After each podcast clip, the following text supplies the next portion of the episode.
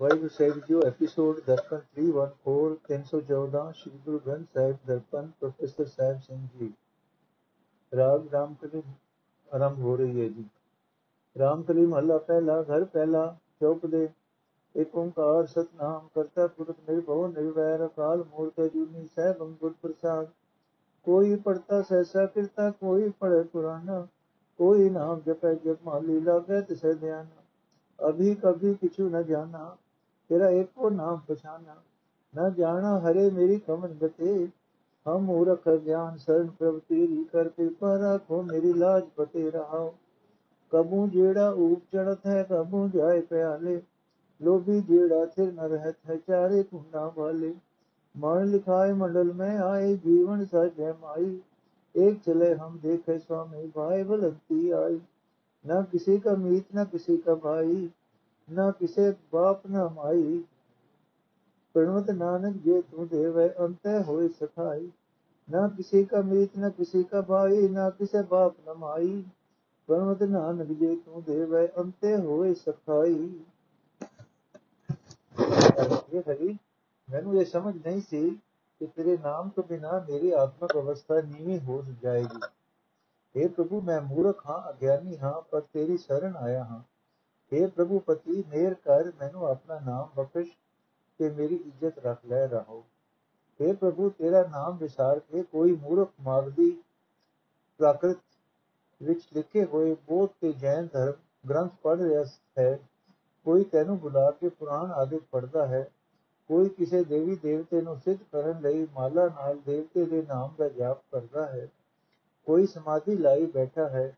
ਪਰ हे ਪ੍ਰਭੂ, ਮੈਂ ਸਿਰਫ ਤੇਰੇ ਨਾਮ ਨੂੰ ਪਛਾਣਦਾ ਹਾਂ, ਤੇਰੇ ਨਾਮ ਨਾਲ ਹੀ ਸਾਂਝ ਪਾਉਂਦਾ ਹਾਂ।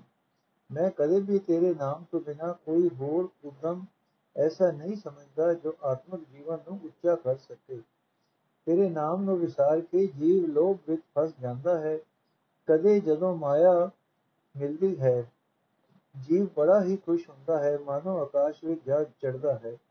ਕਦੇ ਜਦੋਂ ਮਾਇਆ ਦੀ ਥੂੜ ਹੋ ਜਾਂਦੀ ਹੈ ਤਾਂ ਬਹੁਤ ਡਾਵਾਂ ਡੋਲ ਹੋ ਜਾਂਦਾ ਹੈ, ਮਾਨੋ ਪਤਾਲ ਵਿੱਚ ਜਾ ਡਿੱਗਦਾ ਹੈ। ਲੋਭ ਵਸ ਹੋਇਆ ਜੀਵ ਅਡੋਲ ਚਿਤ ਨਹੀਂ ਰਹਿ ਸਕਦਾ। ਚੋਹੀ ਪਾਸੇ ਮਾਇਆ ਦੀ ਭਾਲ ਕਰਦਾ ਫਿਰਦਾ ਹੈ। ਇਹ ਮਾਂ, ਜੀਵ ਜਗਤ ਵਿੱਚ ਇਹ ਲੇਖ ਮੱਥੇ ਤੇ ਲਿਖ ਕੇ ਆਉਂਦੇ ਹਨ। ਕਿ ਮੌਤ ਜ਼ਰੂਰ ਆਵੇਗੀ, ਪਰ ਤੈਨੂੰ ਵਿਚਾਰ ਕੇ ਇੱਥੇ ਸਦਾ ਜਿਉਂਦੇ ਰਹਿਣ ਦਾ ਬਾਲੂ ਬਣਦੇ ਹਨ। ਇਹ ਮਾਲਕ, ਪ੍ਰਭੂ ਸਾਡੀਆਂ ਅੱਖਾਂ ਦੇ ਸਾਹਮਣੇ ਹੀ ਅਨੇਕਾਂ ਜੀਵ ਇੱਥੋਂ ਤੁਰੇ ਜਾ ਰਹੇ ਹਨ। ਮੌਤ ਦੀ ਅੱਗ ਜਲ, ਬਲ ਰਹੀ ਹੈ। ਇਸ ਵਿੱਚ ਸਭ ਦੇ ਸਰੀਰ ਭਸਮ ਹੋ ਜਾਣੇ ਹਨ। ਪਰ ਤੇਰੇ ਨਾਮ ਤੋਂ ਖੁੰਝ ਕੇ ਜੀਵ ਸਦਾ ਜਿਉਣਾ ਹੀ ਸੋਚਦੇ ਹਨ। ਇਹ ਪ੍ਰਭੂ, ਨਾ ਕਿਸੇ ਦਾ ਕੋਈ ਮਿੱਤਰ, ਨਾ ਕਿਸੇ ਦਾ ਕੋਈ ਭਰਾ, ਨਾ ਕਿਸੇ ਦਾ ਪਿਓ ਅਤੇ ਨਾ ਕਿਸੇ ਦੀ ਮਾਂ। ਅੰਤ ਵੇਲੇ ਕੋਈ ਕਿਸੇ ਨਾਲ ਸਾਥ ਨਹੀਂ ਨਿਭਾ ਸਕਦਾ। ਨਾਨਕ ਤੇਰੇ ਦਰ ਤੇ ਬੇਨਤੀ ਕਰਦਾ ਹੈ ਜੇ ਤੂੰ ਆਪਣੇ ਨਾਮ ਦੀ ਦਾਤ ਦੇਵੇਂ ਤਾਂ ਸਿਰਫ ਇਹੀ ਅੰਤ ਵੇਲੇ ਸਹਾਈ ਹੋ ਸਕਦਾ ਹੈ ਰਾਮਕਲੀ ਮਹੱਲਾ ਪਹਿਲਾ ਸਰਬ ਜੋਤ ਤੇਰੀ ਪਸੰਦ ਰਹੀ ਜੈ ਜੈ ਦੇਖਾਂ ਤੈ ਨਰ ਹਰੀ ਜੀਵਨ ਤਲਬ ਨਿਵਾਰ ਸੁਆਮੀ ਅੰਗ ਕੂਪ ਮਾਇਆ ਮਨ ਕੜਿਆ ਕਿਉ ਕਰ ਉਤਰੋ ਪਾਰ ਸੁਆਮੀ ਰਹਾ ਜੈ ਤੀਰਥ ਜੈ ਭੀਤਰ ਘਟ ਭੀਤਰ ਵਸਿਆ ਜੈ ਭੀਤਰ ਘਟ ਭੀਤਰ ਵਸਿਆ ਬਾਹਰ ਕਾਹੇ ਨਾਹੀ ਤਿਨਕੀ ਸਾਰ ਕਰੇ ਨਿਦ ਸਾਹਿਬ, ਸਦਾ ਚਿੰਤ ਮਨ ਮਾਹੀ। ਆਪੇ ਨੇੜੇ, ਆਪੇ ਦੂਰ, ਆਪੇ ਸਰਬ ਰਹਾ ਭਰਪੂਰ।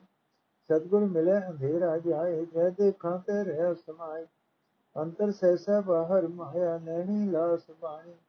ਪ੍ਰਣਵਤ ਨਾਨਕ ਦਾਸਨ ਦਾਸਾ, ਪਰਤਾ ਪੈਗਾ ਪ੍ਰਾਣੀ।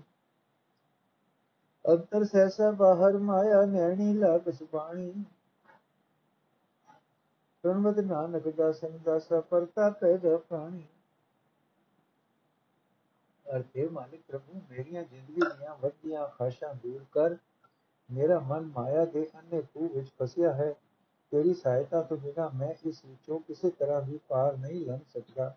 ਰਾਉ ਇਹ ਪਰਮਾਤਮਾ, ਸਭ ਜੀਵਾਂ ਵਿੱਚ ਤੇਰੀ ਜੋਤ ਰੁਕ ਰਹੀ ਹੈ, ਪਰ ਮੈਨੂੰ ਨਹੀਂ ਦਿਸਦੀ ਕਿਉਂਕਿ ਮੈਂ ਮਾਇਆ ਦੇ ਅੰਨੇ ਖੂਹ ਵਿੱਚ ਡਿੱਗ ਪਿਆ ਹਾਂ। ਮੇਰ ਕਰ ਮੈਨੂੰ ਇਸ ਖੂਹ ਵਿੱਚੋਂ ਕੱਢ, ਤਾਂ ਕਿ ਜਿੱਧਰ ਜਿੱਧਰ ਮੈਂ ਦੇਖਾਂ, ਉਧਰ ਉਧਰ ਮੈਨੂੰ ਤੂੰ ਹੀ ਦਿਸੇ। ਜਿਨ੍ਹਾਂ ਬੰਦਿਆਂ ਦੇ ਹਿਰਦੇ ਵਿੱਚ ਮਾਇਆ ਦੀ ਜੋਤ ਪ੍ਰਗਟ ਹੋ ਜਾਂਦੀ ਹੈ ਉਹਨਾਂ ਨੂੰ ਬਾਹਰ ਵੀ ਹਰ ਥਾਂ ਜ਼ਰੂਰ ਉਹੀ ਦਿਸਦਾ ਹੈ। ਉਹਨਾਂ ਨੂੰ ਇਹ ਯਕੀਨ ਬਣ ਜਾਂਦਾ ਹੈ ਕਿ ਮਾਲਕ ਪ੍ਰਭੂ ਉਹਨਾਂ ਦੀ ਸਦਾ ਸੰਭਾਲ ਕਰਦਾ ਹੈ। ਉਸ ਦੇ ਮਨ ਵਿੱਚ ਸਦਾ ਉਹਨਾਂ ਦੀ ਸੰਭਾਲ ਦਾ ਫਿਕਰ ਹੈ। ਪਰਮਾਤਮਾ ਆਪ ਹੀ ਸਭ ਜੀਵਾਂ ਦੇ ਨੇੜੇ ਵਸ ਰਿਹਾ ਹੈ। ਆਪ ਹੀ ਇਹਨਾਂ ਤੋਂ ਵਕਤ ਦੂਰ ਵੀ ਹੈ। ਪ੍ਰਭੂ ਆਪ ਸਭ ਜੀਵਾਂ ਵਿੱਚ ਵਿਆਪਕ ਹੈ। ਜੇ ਮੈਨੂੰ ਗੁਰੂ ਮਿਲ ਪਏ ਤਾਂ ਮੇਰਾ ਮਾਇਆ ਦੇ ਅੰਨੇ ਕੂ ਵਾਲਾ ਹਨੇਰਾ ਦੂਰ ਹੋ ਜਾਏ। ਫਿਰ ਮੈਂ ਜਿੱਧਰ ਜਿੱਧਰ ਵੇਖਾਂ, ਉਧਰ ਉਧਰ ਹੀ ਪਰਮਾਤਮਾ ਵਿਆਪਕ ਦਿਸ ਪਏ। ਪ੍ਰਭੂ ਦੇ ਸੇਵਕਾਂ ਦਾ ਸੇਵਕ ਨਾਨਕ ਬੇਨਤੀ ਕਰਦਾ ਹੈ ਇਹ ਜੀਵ, ਜਿਤਨਾ ਚਿਰ ਤੇਰੀਆਂ ਅੱਖਾਂ ਵਿੱਚ ਬਾਹਰਲੀ ਦਿਸਦੀ ਮਾਇਆ ਦੀ ਸੁੰਦਰਤਾ ਖਿੱਚ ਪਾ ਰਹੀ ਹੈ, ਤੇਰੇ ਅੰਦਰ ਸਹਿਸਾ ਬਣ, ਸਹਿਜ ਬਣਿਆ ਹੋਇਆ ਸਹਿਜ ਬਣਿਆ ਰਹੇਗਾ ਤੇ ਤੇ ਤੂੰ ਸਦਾ ਦੁਖੀ ਰਹੇਗਾ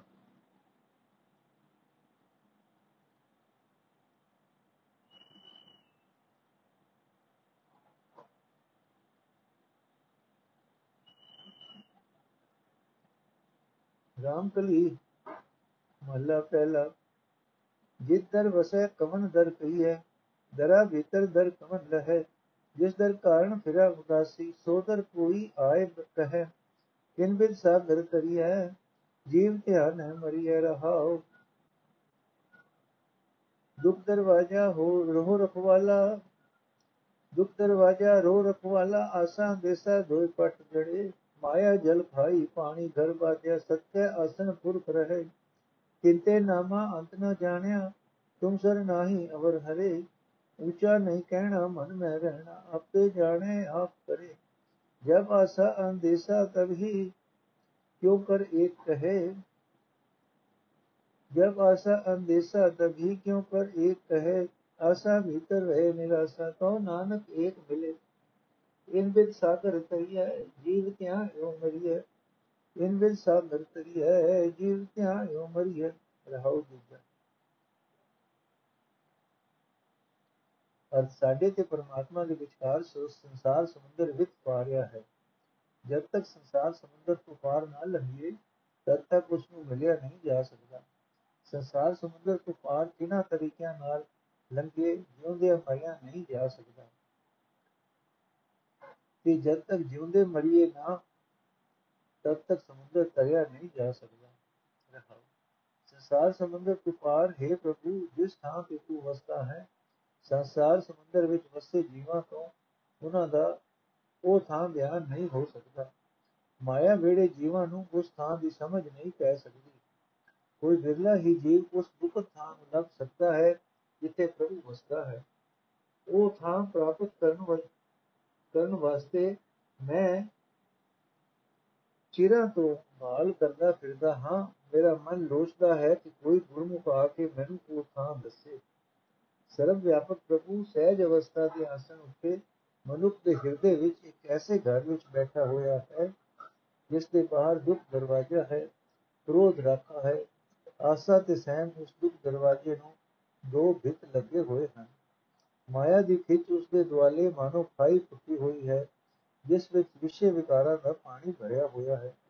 ਉਸ ਪਾਣੀ ਵਿੱਚ ਮਨੁੱਖ ਦਾ ਹਿਰਦਾ ਘਰ ਬਣਿਆ ਹੋਇਆ ਹੈ।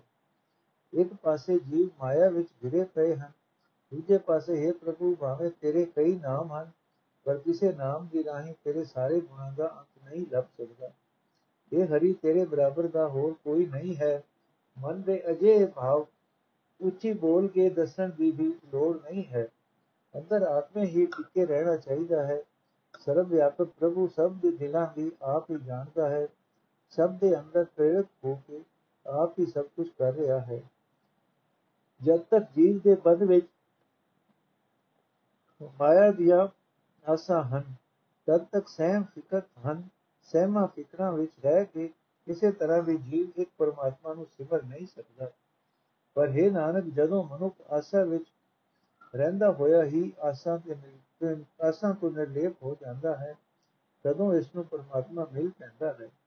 ਮਾਇਆ ਵਿੱਚ ਰਹਿੰਦੇ ਹੋਏ ਹੀ ਮਾਇਆ ਤੋਂ ਨਿਰਲੇਪ ਰਹਿਣਾ ਹੈ, ਬਸ ਇਹਨਾਂ ਤਰੀਕਿਆਂ ਨਾਲ ਹੀ ਸੰਸਾਰ ਸਮੁੰਦਰ ਤੋਂ ਪਾਰ ਲੰਘ ਜਾਈਦਾ ਹੈ ਤੇ ਇਸੇ ਤਰ੍ਹਾਂ ਹੀ ਜੀਵਨ ਜਾਂ ਮਰੀਦਾ ਹੈ ਰਹਾਉ ਦੂਜਾ ਰਾਮਕਲੀ ਮਹੱਲਾ ਪਹਿਲਾ ਸੂਰਤ ਸ਼ਬਦ ਸਾਖੀ ਮੇਰੀ ਸਿੰਘੀ ਬਾਜੇ ਲੋਕ ਸੁਣੇ ਪਤ ਜੋ ਲੀਮਨ ਮਨ ਕਹਿਤਾਈ ਲਿਖਿਆ ਨਾਮ ਪੜੇ ਬਾਬਾ ਗੋਰਖ ਜਾਗੇ ਗੋਰਖ ਸੋਜਨ ਗੋਇ ਉਠਾ ਲੀ ਕਰਤੇ ਬਾਹਰ ਨ ਲਾਗੇ ਰਹਾਉ ਪ੍ਰਾਣੀ ਪ੍ਰਾਣ ਪਾਉਣ ਵਿਦ ਰਾਖੇ ਚੰਦ ਸੂਰਜ ਮੁਖ ਦੀਏ ਮਰਨ ਜੀਵਨ ਕੋ ਧਰਤੀ ਦੀਨੀ ਇਤੇ ਗੁਣ ਵਿਚ ਵਿਸਰੇ ਸਿਧ ਸਾਧੇ ਕਰ ਜੋਗੀ ਜਮ ਪੀਰ ਪੁਰਸ਼ ਕੋ ਤੇਰੇ ਜੇ ਤਿਨ ਮਿਲਾ ਤਕੀਰਤ ਆਖਾ ਤਾ ਮਨ ਸੇਵ ਕਰੇ ਕਾਗਦ ਲੂਣ ਰਹੇ ਬਿਤ ਸੰਗੇ ਪਾਣੀ ਕਮਲ ਰਹੇ ਐਸੇ ਭਗਤ ਮਿਲੇ ਜਨ ਨਾਨਕ ਤਿਨ ਜਨ ਕਿਆ ਕਰੇ ਅਰਥੇ ਜੋਗੀ ਮੈਂ ਵੀ ਗੁਰਖ ਦਾ ਚੇਲਾ ਹਾਂ ਪਰ ਮੇਰਾ ਗੁਰਖ ਸਦਾ ਜੀਵਦਾ ਜਾਗਦਾ ਹੈ ਮੇਰਾ ਗੁਰਖ ਉਹ ਹੈ ਜਿਸ ਨੇ ਸ੍ਰਿਸ਼ਟੀ ਪੈਦਾ ਕੀਤੀ ਹੈ ਤੇ ਪੈਦਾ ਕਰਦਿਆਂ ਚਿਰ ਨਹੀਂ ਲੱਗਦਾ ਰਹਾ। ਜੇ ਪ੍ਰਭੂ ਸਾਰੇ ਜਗਤ ਨੂੰ ਸੁਣਦਾ ਹੈ, ਜੋ ਪ੍ਰਭੂ ਸਾਰੇ ਜਗਤ ਨੂੰ ਸੁਣਦਾ ਹੈ ਭਾਵ ਸਾਰੇ ਜਗਤ ਦੀ ਸਦਾ ਸੁਣਦਾ ਹੈ, ਉਸ ਦੇ ਚਰਨਾਂ ਵਿੱਚ ਸੁਰ ਜੋੜਨੀ ਮੇਰੀ ਸਦਾ ਹੈ, ਉਸ ਨੂੰ ਆਪਣੇ ਅੰਦਰ ਸਾਖਿਆਤ ਵੇਖਣਾ, ਉਸ ਦੇ ਦਰ ਤੇ ਮੇਰੀ ਸਿੰਘੀ ਵੱਜ ਰਹੀ ਹੈ, ਉਸ ਦਰ ਤੋਂ ਵਿਖਿਆ ਵਿਖਿਆ ਮੰਗਣ ਲਈ ਆਪਣੇ ਆਪ ਨੂੰ ਯੋਗ ਪਾਤਰ ਬਣਾਉਣਾ ਮੈਂ ਮੋਢੇ ਉੱਤੇ ਝੋਲੀ ਪਾਈ ਹੋਈ ਹੈ। ਤਾਂ ਕਿ ਮੈਨੂੰ ਨਾਮ ਵਿਖਿਆ ਮਿਲ ਜਾਏ। ਜਿਸ ਪਰਮਾਤਮਾ ਨੇ ਪਾਣੀ ਪਾਉਣ ਆਦਿ ਤੱਤਾਂ ਵਿੱਚ ਜੀਵਾਂ ਦੇ ਪ੍ਰਾਣ ਟਿਕਾ ਕੇ ਰੱਖ ਦਿੱਤੇ ਹਨ, ਸੂਰਜ ਤੇ ਚੰਦਰਮੇ ਮੁੱਖੀ ਦੀਵੇ ਬਣਾਏ ਹਨ। ਵਸਣ ਵਾਸਤੇ ਜੀਵਾਂ ਨੂੰ ਧਰਤੀ ਦਿੱਤੀ ਹੈ। ਜੀਵਾਂ ਨੇ ਉਸ ਨੂੰ ਬੁਲਾ ਕੇ ਉਸ ਦੇ ਇਤਨੇ ਉਪਕਾਰ ਵਿਸਾਰ ਦਿੱਤੇ ਹਨ। ਜਗਤ ਵਿੱਚ ਅਨੇਕਾਂ ਜੰਗਮ ਜੋਗੀ ਪੀਰ ਜੋਗ ਸਾਧਨਾ ਵਿੱਚ ਪੁੱਗੇ ਹੋਏ ਜੋਗੀ ਅਤੇ ਹੋਰ ਸਾਧਨ ਕਰਨ ਵਾਲੇ ਵੇਖਣ ਵਿੱਚ ਆਉਂਦੇ ਹਨ, ਪਰ ਮੈਂ ਤਾਂ ਜੇ ਉਹਨਾਂ ਨੂੰ ਮਿਲਾਂਗਾ ਤਾਂ ਉਹਨਾਂ ਨਾਲ ਮਿਲ ਕੇ ਪਰਮਾਤਮਾ ਦੀ ਸਿਫਤ ਸਲਾਹ ਹੀ ਕਰਾਂਗਾ। ਮੇਰਾ ਜੀਵਨ ਨਿਸ਼ਾਨਾ ਇਹੀ ਹੈ। ਮੇਰਾ ਮਨ ਪ੍ਰਭੂ ਦਾ ਸਿਮਰਨ ਹੀ ਕਰੇਗਾ। ਜਿਵੇਂ ਲੂਣ ਜੋ ਗਲਦਾ ਹੈ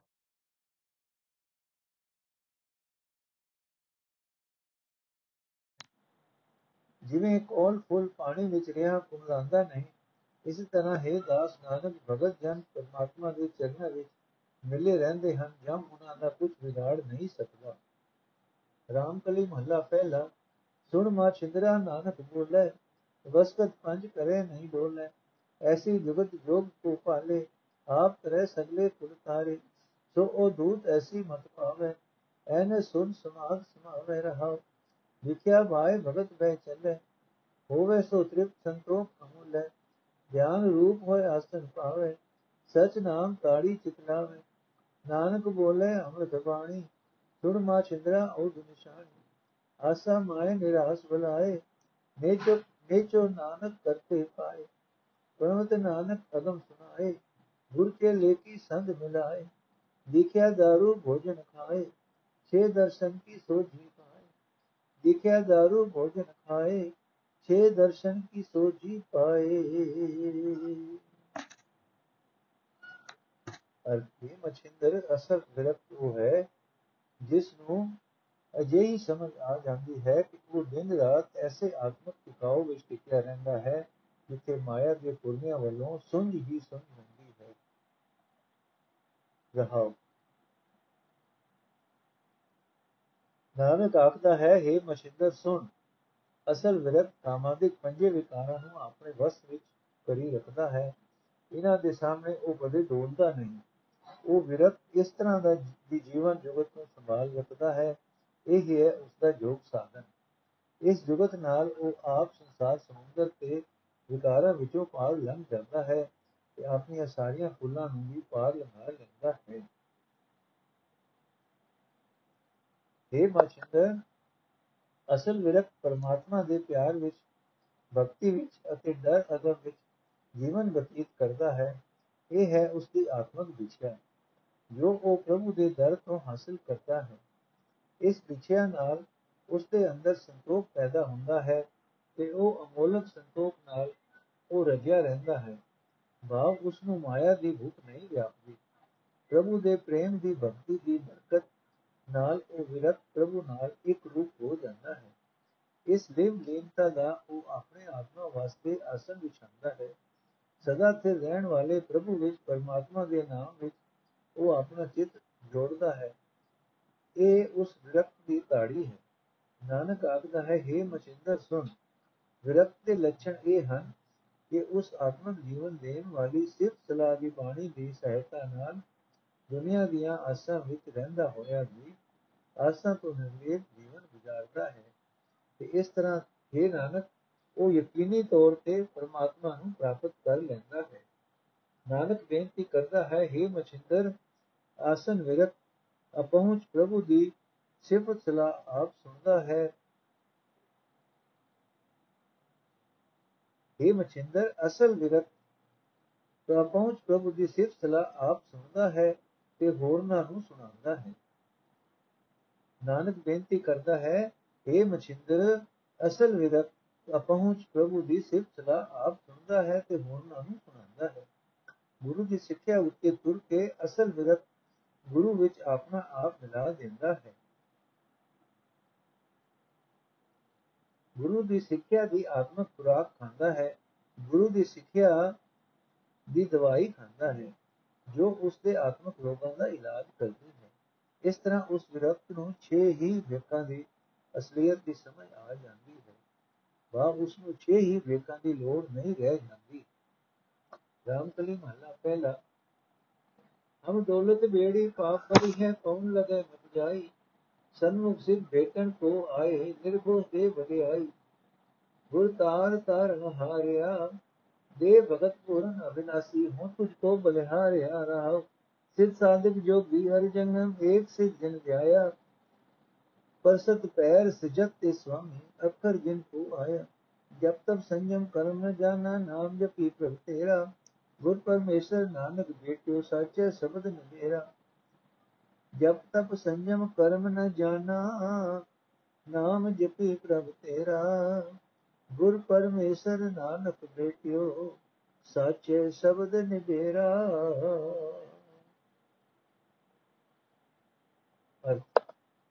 ਸੰਸਾਰ ਸਮੁੰਦਰ ਦੀਆਂ ਵਿਕਾਰਾਂ ਦੀਆਂ ਲਹਿਰਾਂ ਵਿੱਚੋਂ ਤਾਰਨ ਵਾਲੇ ਹੀ ਗੁਰੂ, ਮੈਨੂੰ ਇਹਨਾਂ ਲਹਿਰਾਂ ਵਿੱਚੋਂ ਪਾਰ ਲੰਘਾ ਲੈ। ਸਦਾ ਕਾਇਮ ਰਹਿਣ ਵਾਲੇ ਅਤੇ ਸਰਵ ਵਿਆਪਕ ਪਰਮਾਤਮਾ ਦੀ ਭਗਤੀ ਦੀ ਦਾਤ ਮੈਨੂੰ ਦੇ। ਮੈਂ ਤੇਤੋਂ ਸਦਕੇ ਜਾਂਦਾ ਹਾਂ ਰਹਾਉ ਇਹ ਗੁਰੂ, ਮੇਰੀ ਜ਼ਿੰਦਗੀ ਦੀ ਜਿਹੜੀ ਪਾਪਾਂ ਨਾਲ ਭਰੀ ਹੋਈ ਹੈ। ਮਾਇਆ ਦਾ ਝੱਖੜ ਝੁੱਲ ਰਿਹਾ ਹੈ। ਮੈਨੂੰ ਡਰ ਲੱਗ ਰਿਹਾ ਹੈ ਕਿ ਕਿਤੇ ਮੇਰੀ ਬੇੜੀ ਡੁੱਬ ਨਾ ਜਾਏ। ਚੰਗਾ ਹਾਂ, ਮੰਦਾ ਹਾਂ, ਪਰਮਾਤਮਾ ਨੂੰ ਮਿਲਣ ਵਾਸਤੇ, ਪ੍ਰਭੂ ਦੇ ਚਰਨਾਂ ਵਿੱਚ ਜੁੜਨ ਵਾਸਤੇ ਮੈਂ ਜਾਪਾ ਲਾ ਕੇ ਤੇਰੇ ਦਰ ਤੇ ਆ ਗਿਆ ਹਾਂ। हे ਗੁਰੂ, ਮੈਨੂੰ ਜ਼ਰੂਰ ਪ੍ਰਭੂ ਦੀ ਸਿੱਧ ਸਲਾਹ ਦੀ ਦਾਤ ਦੇ। ਜਿਨ੍ਹਾਂ ਨੂੰ ਗੁਰੂ ਦਾ ਉਪਦੇਸ਼ ਮਿਲ ਜਾਂਦਾ ਹੈ, ਉਹ ਮਾਲਕ ਪ੍ਰਭੂ ਦੇ ਚਰਨ ਛੂ ਕੇ ਜ਼ਿੰਦਗੀ ਦੀ ਬਾਜ਼ੀ ਵਿੱਚ ਕਾਮਯਾਬ ਹੋ ਜਾਂਦੇ ਹਨ। ਉਹ ਇੱਕ ਪਰਮਾਤਮਾ ਨੂੰ ਆਪਣੇ ਚਿੱਤ ਵਿੱਚ ਵਸਾਉਂਦੇ ਹਨ। ਉਹ ਹੀ ਹਨ ਅਸਲ ਸਿੱਧ ਸਾਧਕ ਜੋਗੀ ਤੇ ਜਨਮ। हे ਪ੍ਰਭੂ ਜਨਮਾਂ ਜਨਮਾਂਤਰਾਂ ਦੇ ਕੀਤੇ ਕਰਮਾਂ ਦਾ ਲੇਖਾ ਨਿਬੇੜਨ ਵਾਸਤੇ ਮੈਂ ਕਿਸੇ ਜਪ ਤਪ ਸੰਜਮ ਆਦਿਕ ਧਾਰਮਿਕ ਕਰਮ ਨੂੰ ਕਾਫੀ ਨਹੀਂ ਸਮਝਦਾ ਮੈਂ ਤੇਰਾ ਨਾਮ ਹੀ ਸਿਮਰਦਾ ਹਾਂ ਇਹ ਨਾਨਕ ਜਿਸ ਨੂੰ ਗੁਰੂ ਮਿਲ ਪੈਂਦਾ ਹੈ ਉਸ ਨੂੰ ਪਰਮਾਤਮਾ ਮਿਲ ਪੈਂਦਾ ਹੈ ਕਿਉਂਕਿ ਗੁਰੂ ਦੇ ਸੱਚੇ ਸ਼ਬਦ ਦੀ ਰਾਹੀਂ ਉਸ ਦੇ ਜਨਮਾਂ ਜਨਮਾਂਤਰਾਂ ਦੇ ਕੀਤੇ ਕਰਮਾਂ ਦਾ ਲੇਖਾ ਨਿਬੜ ਜਾਂਦਾ ਹੈ ਰਾਮਕਲੀ ਮਹੱਲਾ ਪਹਿਲਾ ਸੁਰਤ ਸੁਰਤ ਸੁਰਤੀ ਸੁਰਤ ਰਲਾਈਐ ਏਤ ਤਨ ਕਰ ਤੁਲਹਾ ਲੰਘੈ ਜੀਤ ਅੰਤਰ ਭਾਏ ਤਿਸੈ ਤੂ ਰਖ ਐਨਸ ਦੀਵਾ ਬਲੇ ਅਥਕ ਐਸਾ ਦੀਵਾ ਨੀਰ ਤਰਾਏ ਜਿਤ ਦੀਵੈ ਸਭ ਸੋਚੀ ਪਾਏ ਰਹਾ ਅੱਛੀ ਮਿੱਟੀ ਸੋਜੀ ਹੋਏ ਤਾਂ ਕਾ ਕੀਆ ਮਨ ਸੋਏ ਕਰਨੀ ਤੇ ਕਰ ਚਕੂ ਢਾਲ ਐਥੇ ਉਥੇ ਨਿਧੀ ਨਾਲ ਆਪੇ ਨਜ਼ਰ ਕਰੇ ਜਾਂ ਸੋਏ ਗੁਰਮੁਖ ਵੇਲਾ ਬੁਝੈ ਕੋਏ ਤਿਤ ਦੀਵਾ ਨੇਚਲ ਹੋਏ ਪਾਣੀ ਮਰੇ ਨਾ 부ਝਾਇਆ ਜਾਏ, ਐਸਾ ਦੀਵਾ ਨੀਰ ਤਰਾਏ, ਡੋਲੇ ਵਾਉ ਨ ਵਟਾ ਹੋਏ, ਜਾਪੇ ਕੋ ਸਿੰਘਾਸਨ ਲੋਏ, ਖਤਰੀ ਬ੍ਰਾਹਮਣ ਸੂਦ ਕੇ ਵੈਸ, ਨਿਰਤ ਨਾ ਪਾਇਆ ਕਣੀ ਸਹਸ, ਐਸਾ ਦੀਵਾ ਬਾਲੇ ਕੋਏ ਨਾਨਕ ਸੋ ਪਾਰ ਅੰਗਤ ਹੋਏ ਐਸਾ ਦੀਵਾ ਬਾਲੇ ਕੋਏ ਨਾਨਕ ਸੋ ਪਾਰ ਹੋਏ। ਪਰ ਭਾਈ, ਤੂੰ ਪਾਣੀ ਉੱਤੇ ਇਹੋ ਜਿਹਾ ਦੀਵਾ ਤਾਰ, ਜਿਸ ਦੀਵੇ ਦੀ ਰਾਹੀਂ, ਇਸ ਦੀਵੇ ਦੇ ਚਾਨਣ ਨਾਲ ਤੈਨੂੰ ਜੀਵਨ ਸਫਰ ਦੀਆਂ ਸਾਰੀਆਂ ਮੁੱਢਲਾਂ ਦੀ ਸਮਝ ਪੈ ਜਾਏਗਾ। ਪਹਿਲਾਂ ਤਾਂ ਇਹ ਮਨੁੱਖ ਜਨਮ ਵਿੱਚ ਪਰਮਾਤਮਾ ਦਾ ਦੇ ਚਰਨਾਂ ਵਿੱਚ ਤੁਰ ਜੋੜਨੀ ਚਾਹੀਦੀ ਹੈ। ਸਰੀਰ ਨੂੰ ਵਿਕਾਰਾਂ ਦੇ ਭਾਰ ਤੋਂ ਬਚਾ ਕੇ ਹੌਲਾ ਫੁੱਲ ਕਰ ਲੈ ਅਜੇ ਸਰੀਰ ਨੂੰ ਤੁਲਾ ਬਣਾ ਜਿਸ ਸਰੀਰ ਦੀ ਸਹਾਇਤਾ ਨਾਲ ਤੂੰ ਸੰਸਾਰ ਸਮੁੰਦਰ ਦੀਆਂ ਵਿਕਾਰਾਂ ਦੀਆਂ ਲਹਿਰਾਂ ਤੋਂ ਪਾਰ ਲੰਘ ਸਕੇਗਾ ਤੇਰੇ ਆਪਣੇ ਅੰਦਰ ਬ੍ਰਹਮ ਦੇ ਅਗਨੀ ਰੱਬੀ ਜੋਤ ਹੈ ਉਸ ਨੂੰ ਸੰਭਾਲ ਕੇ ਰੱਖ ਇਸ ਤਰ੍ਹਾਂ ਤੇਰੇ ਅੰਦਰ ਦਿਨ ਰਾਤ ਲਗਾਤਾਰ ਗਿਆਨ ਦਾ ਦੀਵਾ ਬੁਲਦਾ ਰਹੇਗਾ ਜੇ ਸਹੀ ਜੀਵਨ ਜੁਗਤ ਨੂੰ ਸਮਝਣ ਵਾਲੀ ਸੱਜੀ ਅਕਲ ਦੀ ਮਿੱਟੀ ਹੋਵੇ ਉਸ ਮਿੱਟੀ ਦਾ ਬਣਿਆ ਹੋਇਆ ਦੀਵਾ ਪਰਮਾਤਮਾ ਪ੍ਰਵਾਨ ਕਰਦਾ ਹੈ ਇਹ ਭਾਈ ਉੱਚੇ ਆਚਰਣ ਦੀ ਲੱਕੜੀ ਤੋਂ ਚੱਕ ਬਣਾ ਕੇ ਉਸ ਚੱਕ ਤੋਂ ਦੀਵਾ ਘੜ ਇਹ ਦੀਵਾ ਇਸ ਲੋਕ ਵਿੱਚ ਤੇ ਪਰਲੋਕ ਵਿੱਚ ਤੇਰਾ ਸਾਥ ਨਿਭਾਏਗਾ ਜੀਵਨ ਸਫਰ ਵਿੱਚ ਤੇਰੀ ਰਾਹ ਬਰੀ ਕਰੇਗਾ ਜਦੋਂ ਪ੍ਰਭੂ ਆਪ ਹੀ ਮੇਰ ਦੀ ਨਜ਼ਰ ਕਰਦਾ ਹੈ ਤਾਂ ਮਨੁੱਖ ਇਸ ਆਤਮਿਕ ਜੀਵੇ ਦੇ ਭੇਤ ਨੂੰ ਸਮਝ ਲੈਂਦਾ ਹੈ ਪਰ ਸਮਝਦਾ ਕੋਈ ਵਿਰਲਾ ਹੀ ਹੈ ਜੋ ਗੁਰੂ ਦੇ ਦੱਸੇ ਹੋਏ ਰਸਤੇ ਉੱਤੇ ਤੁਰਦਾ ਹੈ ਅਜੇ ਮਨੁੱਖ ਦੇ ਹਿਰਦੇ ਵਿੱਚ ਇਹ ਆਤਮਿਕ ਜੀਵਾ ਟਿਕਵਾ ਰਹਿ ਸਕਦਾ ਰਹਿ ਕੇ ਜਗਦਾ ਹੈ। ਇਹ ਆਤਮਿਕ ਜੀਵਨ ਦਾ ਚਾਨਣ ਦੇਣ ਵਾਲਾ ਦੀਵਾ ਨਾ ਪਾਣੀ ਵਿੱਚ ਡੁੱਬਦਾ ਹੈ, ਨਾ ਹੀ ਇਹ ਦੀਵਾ ਬੁਝਾਇਆ ਬੁਝਾਇਆ ਜਾ ਸਕਦਾ ਹੈ। ਇਹ ਭਾਈ, ਤੂੰ ਵੀ ਇੱਥੇ ਇਹੋ ਜਿਹਾ ਆਤਮਕ ਜੀਵਨ ਦਾਤਾ ਦੀਵਾ, ਰੋਜ਼ਾਨਾ ਜੀਵਨ ਦੀ ਨਦੀ ਦੇ ਪਾਣੀ ਵਿੱਚ ਤਾਰ ਕਿਤਨਾ ਹੀ ਵਿਕਾਰਾਂ ਦਾ ਝਕੜ ਝੁਲੇ ਇਹ ਆਤਮਿਕ ਚਾਨਣ ਦੇਣ ਵਾਲਾ ਦੀਵਾ ਡੋਲਦਾ ਨਹੀਂ, ਇਹ ਆਤਮਿਕ ਦੀਵਾ ਬੁਝਦਾ ਨਹੀਂ। ਇਸ ਦੀਵੇ ਦੇ ਚਾਨਣ ਨਾਲ ਹਿਰਦੇ ਤਖਤ ਉੱਤੇ ਬੈਠਾ ਹੋਇਆ ਪਰਮਾਤਮਾ ਪ੍ਰਤੱਖ ਦਿਸ ਪੈਂਦਾ ਹੈ। ਕੋਈ ਖੱਤਰੀ ਹੋਵੇ, ਬ੍ਰਾਹਮਣ ਹੋਵੇ ਸ਼ੂਦਰ ਹੋਵੇ, ਚਾਹੇ ਵੈਸ਼ ਹੋਵੇ, ਮੇਰੇ ਇਹ ਚਾਰੇ ਵਰਣ ਨਹੀਂ, ਮੈਂ ਤਾਂ, ਮੈਂ ਜੋ ਹਜ਼ਾਰਾਂ ਹੀ ਜਾਤੀਆਂ ਵੀ ਜਾਵਾਂ, ਜਿਨ੍ਹਾਂ ਦੀ ਗਿਣਤੀ ਦਾ ਲੇਖਾ ਮੁੱਕ ਨਾ ਸਕੇ, ਇਹਨਾਂ ਵਰਨਾ ਜਾਤੀਆਂ ਵਿੱਚ ਜਮਿਆ ਹੋਇਆ ਜਿਹੜਾ ਵੀ ਜੀਵ ਜੋ ਇਹੋ ਜਿਹਾ ਆਤਮਾ ਚਾਨਣ ਦੇਣ ਵਾਲਾ ਜੀਵਾ ਜੁਕਾਏਗਾ ਇਹ ਨਾਨਕ, ਉਸ ਦੀ ਆਤਮਕ ਅਵਸਥਾ ਅਜਿਹੀ ਬਣ ਜਾਏਗੀ ਕਿ ਉਹ ਸੰਸਾਰ ਸਮੁੰਦਰ ਦੀਆਂ ਉਤਾਰਾਂ ਦੀਆਂ ਲਹਿਰਾਂ ਵਿੱਚ ਸਹੀ ਸਲਾਮਤ ਪਾਰ ਲੰਘ ਜਾਏਗਾ। ਰਾਮਕਲੀ ਮਹੱਲਾ ਪਹਿਲਾ, ਤੁਧ ਨੋ ਨਿਵਣ ਮੰਨਣ ਤੇਰਾ ਨਾਉ। ਆਜ ਭੇਟ ਬੈਸਣ ਕੋ ਥਾਉ। ਸਤ ਸੰਤੋਖ ਹੋਵੇ ਅਰਦਾਸ ਤਾਂ ਸੁਣ ਸਦ ਬਹਾਲੇ ਪਾਸ ਨਾਨਕ ਬਿਰਥਾ ਕੋਈ ਨਾ ਹੋਏ ਐਸੀ ਦਰਗਹਿ ਸਾਚਾ ਸੋਏ ਰਹਾਉ ਪ੍ਰਾਪਤ ਪੋਤਾ ਕਰਮ ਪਸਾਉ ਤੂੰ ਦੇਵੈ ਮੰਗਤ ਜਨ ਚਾਉ ਵਾਂਡੇ ਭਾਉ ਪਵੇ ਤਿਤ ਆਏ ਦੁਰਤੈ ਛੋਡੀ ਕੀਮਤ ਪਾਏ ਜਿਨ ਕਿਛ ਕੀਆ ਸੋ ਕਿਛ ਕਰੇ ਆਪਣੀ ਕੀਮਤ ਆਪੇ ਧਰੇ ਗੁਰਮੁਖ ਪ੍ਰਗਟ ਹੋਆ ਹਰ ਰਾਏ ਨਾ ਕੋ ਆਵੇ ਨਾ ਕੋ ਜਾਏ ਲੋਕ ਅਧਿਕਾਰ ਕਹੈ ਮੰਗਤ ਜਨ ਮੰਗਤ ਮਾਨ ਨ ਪਾਇਆ ਸਹਿ ਕੀਆਂ ਗੱਲਾਂ ਦਰ ਕੀਆਂ ਬਾਤਾਂ ਕਹਿਤਾ ਕਹਿਣ ਕਰਾਇਆ ਕਹਿਤਾ ਕਹਿਣ ਕਹਾਇਆ ਨੋਟ ਕਿਸੇ ਰਾਜੇ ਬਾਦਸ਼ਾਹ ਦੇ ਦਰਬਾਰ ਵਿੱਚ ਕੋਈ ਸਵਾਲੀ ਜਾਂਦਾ ਹੈ ਤਾਂ ਪਹਿਲਾਂ ਉੱਤੇ ਸਿਰ ਨਿਵਾਉਂਦਾ ਹੈ ਫਿਰ ਕੋਈ ਬੇਟਾ ਪੇਸ਼ ਕਰਦਾ ਹੈ ਜਦੋਂ ਰਾਜ ਦਰਬਾਰ ਵਿੱਚ ਉਸ ਨੂੰ ਬੈਠਣ ਲਈ ਥਾਂ ਮਿਲਦਾ ਹੈ ਆਦਰ ਮਿਲਦਾ ਹੈ ਅਰਥੇ ਨਾਨਕ ਪਰਮਾਤਮਾ ਦੀ ਦਰਗਾਹ ਅਜਿਹੀ ਹੈ, ਉਹ ਹੀ ਸਦਾ ਕਾਇਮ ਰਹਿਣ ਵਾਲਾ ਪਰਮਾਤਮਾ ਆਪ ਵੀ ਅਜਿਹਾ ਹੈ ਕਿ ਉਸ ਦੀ ਹਜ਼ੂਰੀ ਵਿੱਚ ਪਹੁੰਚ ਕੇ ਕੋਈ ਸਵਾਲੀ ਖਾਲੀ ਨਹੀਂ ਮੁੜਦਾ ਰਹਾ। ਹੈ ਪ੍ਰਭੂ, ਤੇਰੇ ਨਾਮ ਨਾਲ ਡੂੰਗੀ ਸਾਂਝ ਪਾਣੀ ਤੇਰੇ ਅੱਗੇ ਸਿਰ ਨਿਵਾਣਾ ਹੈ, ਤੇਰੀ ਸਿਫਤ ਸਲਾਹ ਤੇਰੇ ਦਰ ਤੇ ਪ੍ਰਵਾਨ ਹੋਈ ਹੋਣੀ ਵਾਲੀ, ਹੋਣ ਵਾਲੀ ਬੇਟਾ ਹੈ, ਜਿਸ ਦੀ ਬਰਕਤ ਨਾਲ ਤੇਰੀ ਹਜ਼ੂਰੀ ਵਿੱਚ ਬੈਠਣ ਲਈ ਥਾਂ ਮਿਲਦਾ ਹੈ। ਇਹ ਭਾਈ, ਜਦੋਂ ਮਨੁੱਖ ਸੰਤੋਖ ਕਰਦਾ ਹੈ ਦੂਜਿਆਂ ਦੀ ਸੇਵਾ ਕਰਦਾ ਹੈ ਤੇ ਇਸ ਜੀਵਨ ਮਰਿਆਦਾ ਵਿੱਚ ਰਹਿ ਕੇ ਪ੍ਰਭੂ ਦਰ ਤੇ ਅਰਦਾਸ ਕਰਦਾ ਹੈ, ਜਦੋਂ ਅਰਦਾਸ ਸੁਣ ਕੇ ਸਵਾਲੀ ਨੂੰ ਸਦ ਕੇ ਪ੍ਰਭੂ ਆਪਣੇ ਕੋਲ ਬਿਠਾਉਂਦਾ ਹੈ। हे ਪ੍ਰਭੂ, ਜਿਸ ਮਨੁੱਖ ਉੱਤੇ ਤੇਰੀ ਮਿਹਰ ਹੋਵੇ, ਜਿਸ ਉੱਤੇ ਤੂੰ ਬਖਸ਼ਿਸ਼ ਕਰੇ, ਉਸ ਨੂੰ ਤੇਰੇ ਨਾਮ ਦਾ ਖਜ਼ਾਨਾ ਮਿਲਦਾ ਹੈ। ਮੈਂ ਮੰਗਤੇ ਦੀ ਵੀ ਇਹ ਤਾਂਗ ਹੈ ਕਿ ਤੂੰ ਮੈਨੂੰ ਆਪਣੇ ਨਾਮ ਦੀ ਦਾਤ ਦੇਵੇਂ, ਤਾਂ ਕਿ ਮੇਰੇ ਹਿਰਦੇ ਵਿੱਚ ਤੇਰੇ ਚਰਨਾਂ ਦਾ ਪਿਆਰ ਤੇਰੇ ਚਰਨਾਂ ਦਾ ਪਿਆਰ ਪੈਦਾ ਹੋਵੇ। ਇਹ ਪ੍ਰਭੂ, ਸਿਰਫ ਉਸ ਹਿਰਦੇ ਵਿੱਚ ਤੇਰੇ ਚਰਨਾਂ ਦਾ ਪ੍ਰੇਮ ਪੈਦਾ ਹੁੰਦਾ ਹੈ, ਜਿਸ ਵਿੱਚ ਤੂੰ ਆਪ ਹੀ ਆਪਣੇ ਦਰ ਤੋਂ ਇਸ ਪ੍ਰੇਮ ਦੀ ਕਦਰ ਪਾ ਦਿੱਤੀ ਹੈ।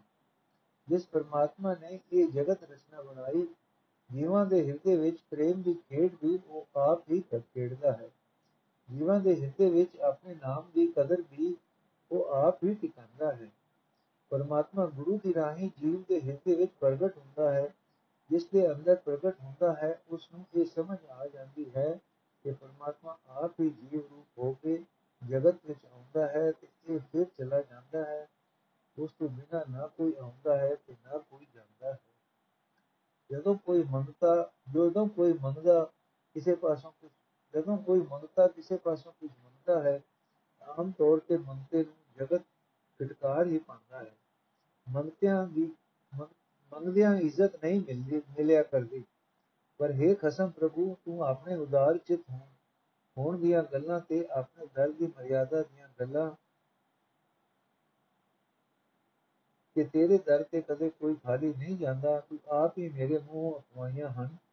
ਤੇਰੇ ਦਰ ਤੇ ਸਵਾਲੀ ਨੂੰ ਇੱਜ਼ਤ ਵੀ ਮਿਲਦੀ ਹੈ, ਤੇ ਮੂੰਹ ਮੰਗੀ ਚੀਜ਼ ਵੀ ਮਿਲਦੀ ਹੈ। ਰਾਮਕਲੀ ਮਹੱਲਾ ਪਹਿਲਾ, ਸਾਗਰ ਮੈਂ ਬੂੰਦ ਬੂੰਦ ਮੈਂ ਸਾਗਰ कमल विजय बिख जाने उद्भुज चलत आप कर छीने आपे तत् पछाण ऐसा ज्ञान विचार है कोई जिसते मुक्त परम गत होई रहो दिन में रहन रहन में दिन उसन सीत बिन होई, बीज सोई, ताकि गतमित अवर न जाने गुरबिन समझ न होई। पुरख में नार नार में पुरखा बूझो ब्रह्म ज्ञानी। दिन में ध्यान ध्यान में जाने गुरमुख तक कहानी।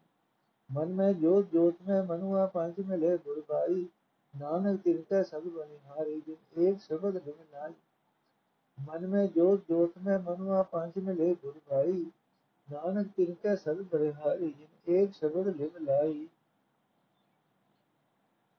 ਅਤ ਜਿਵੇਂ ਸਮੁੰਦਰ ਵਿੱਚ ਬੂੰਦਾਂ ਹਨ ਜਿਵੇਂ ਬੂੰਦਾਂ ਵਿੱਚ ਸਮੁੰਦਰ ਵਿਆਪਕ ਹੈ ਤਿਵੇਂ ਸਾਰੇ ਜੀਵ ਜੰਤ ਪਰਮਾਤਮਾ ਵਿੱਚ ਜਿਉਂਦੇ ਹਨ ਅਤੇ ਸਾਰੇ ਜੀਵਾਂ ਵਿੱਚ ਪਰਮਾਤਮਾ ਵਿਆਪਕ ਹੈ ਉਤਪੁਜ ਆਦਿ ਚਾਰ ਖਾਣੀਆਂ ਦੀ ਰਾਹੀਂ ਉਤਪਤੀ ਦਾ ਤਮਾਸ਼ਾ ਰਚ ਕੇ ਪ੍ਰਭੂ ਨੇ ਆਪ ਹੀ ਵੇਖ ਰਿਹਾ ਹੈ ਆਪ ਹੀ ਇਸ ਅਸਲੀਅਤ ਨੂੰ ਸਮਝਦਾ ਹੈ ਕੋਈ ਵਿਰਲਾ ਮਨੁੱਖ ਇਸ ਵੇਖ ਨੂੰ ਬੁੱਝਦਾ ਹੈ ਤੇ ਜੋਗ ਨੂੰ ਸਮਝਦਾ ਹੈ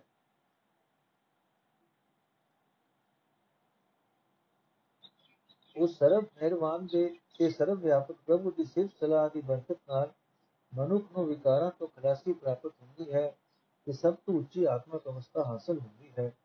ਅਜਿਹਾ ਗਿਆਨ ਕੋਈ ਵਿਰਲਾ ਗੁਰਮੁਖ ਵਿਚਾਰਦਾ ਹੈ ਰਹਾ ਦਿਨ ਦੇ ਚਾਨਣ ਵਿੱਚ ਰਾਤ ਦਾ ਹਨੇਰਾ ਲੀਨ ਹੋ ਜਾਂਦਾ ਹੈ। ਰਾਤ ਦੇ ਹਨੇਰੇ ਵਿੱਚ ਸੂਰਜ ਦਾ ਚਾਨਣ ਮੁੱਕ ਜਾਂਦਾ ਹੈ। ਇਹੀ ਹਾਲਤ ਹੈ ਗਰਮੀ ਦੀ ਤੇ ਠੰਡ ਦੀ। ਕਦੇ ਗਰਮੀ ਹੈ, ਕਦੇ ਠੰਡ। ਕਿਤੇ ਗਰਮੀ ਹੈ, ਕਿਤੇ ਠੰਡ। ਇਹ ਸਾਰੀ ਖੇਡ ਉਸ ਪਰਮਾਤਮਾ ਦੀ ਕੁਦਰਤ ਦੀ ਹੈ। ਉਹ ਪਰਮਾਤਮਾ ਕਿਉਂ ਜਿਹਾ ਹੈ? ਤੇ ਕਿਹੜਾ ਵੱਡਾ ਹੈ, ਪਰਮਾਤਮਾ ਤੋਂ ਬਿਨਾ ਕੋਈ ਹੋਰ ਨਹੀਂ ਜਾਣਦਾ। ਗੁਰੂ ਤੋਂ ਬਿਨਾ ਇਹ ਸਮਝ ਨਹੀਂ ਆਉਂਦੀ ਕਿ ਅਕਾਲ ਪੁਰਖ ਬੇਅੰਤ ਹੈ ਤੇ ਅਕਤ ਹੈ। ਇਹ ਪਰਮਾਤਮਾ ਨਾਲ ਡੂੰਘੀ ਸਾਂਝ ਰੱਖਣ ਵਾਲੇ ਵੇਖ ਅਚਰਜ, ਖੇਡ ਕੇ ਮਨੁੱਖਾਂ ਦੇ ਵੀਰਜ ਤੋਂ ਇਸਤਰੀਆਂ ਪੈਦਾ ਹੁੰਦੀਆਂ ਹਨ, ਇਸਤਰੀਆਂ ਤੋਂ ਮਨੁੱਖ ਜੰਮਦੇ ਹਨ। ਪਰਮਾਤਮਾ ਦੀ ਕੁਦਰਤ ਦੀ ਕਹਾਣੀ ਬਿਆਨ ਨਹੀਂ ਹੋ ਸਕਦੀ।